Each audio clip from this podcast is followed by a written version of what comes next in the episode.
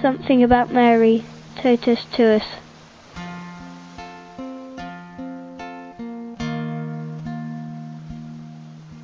My name is Brian and I come from England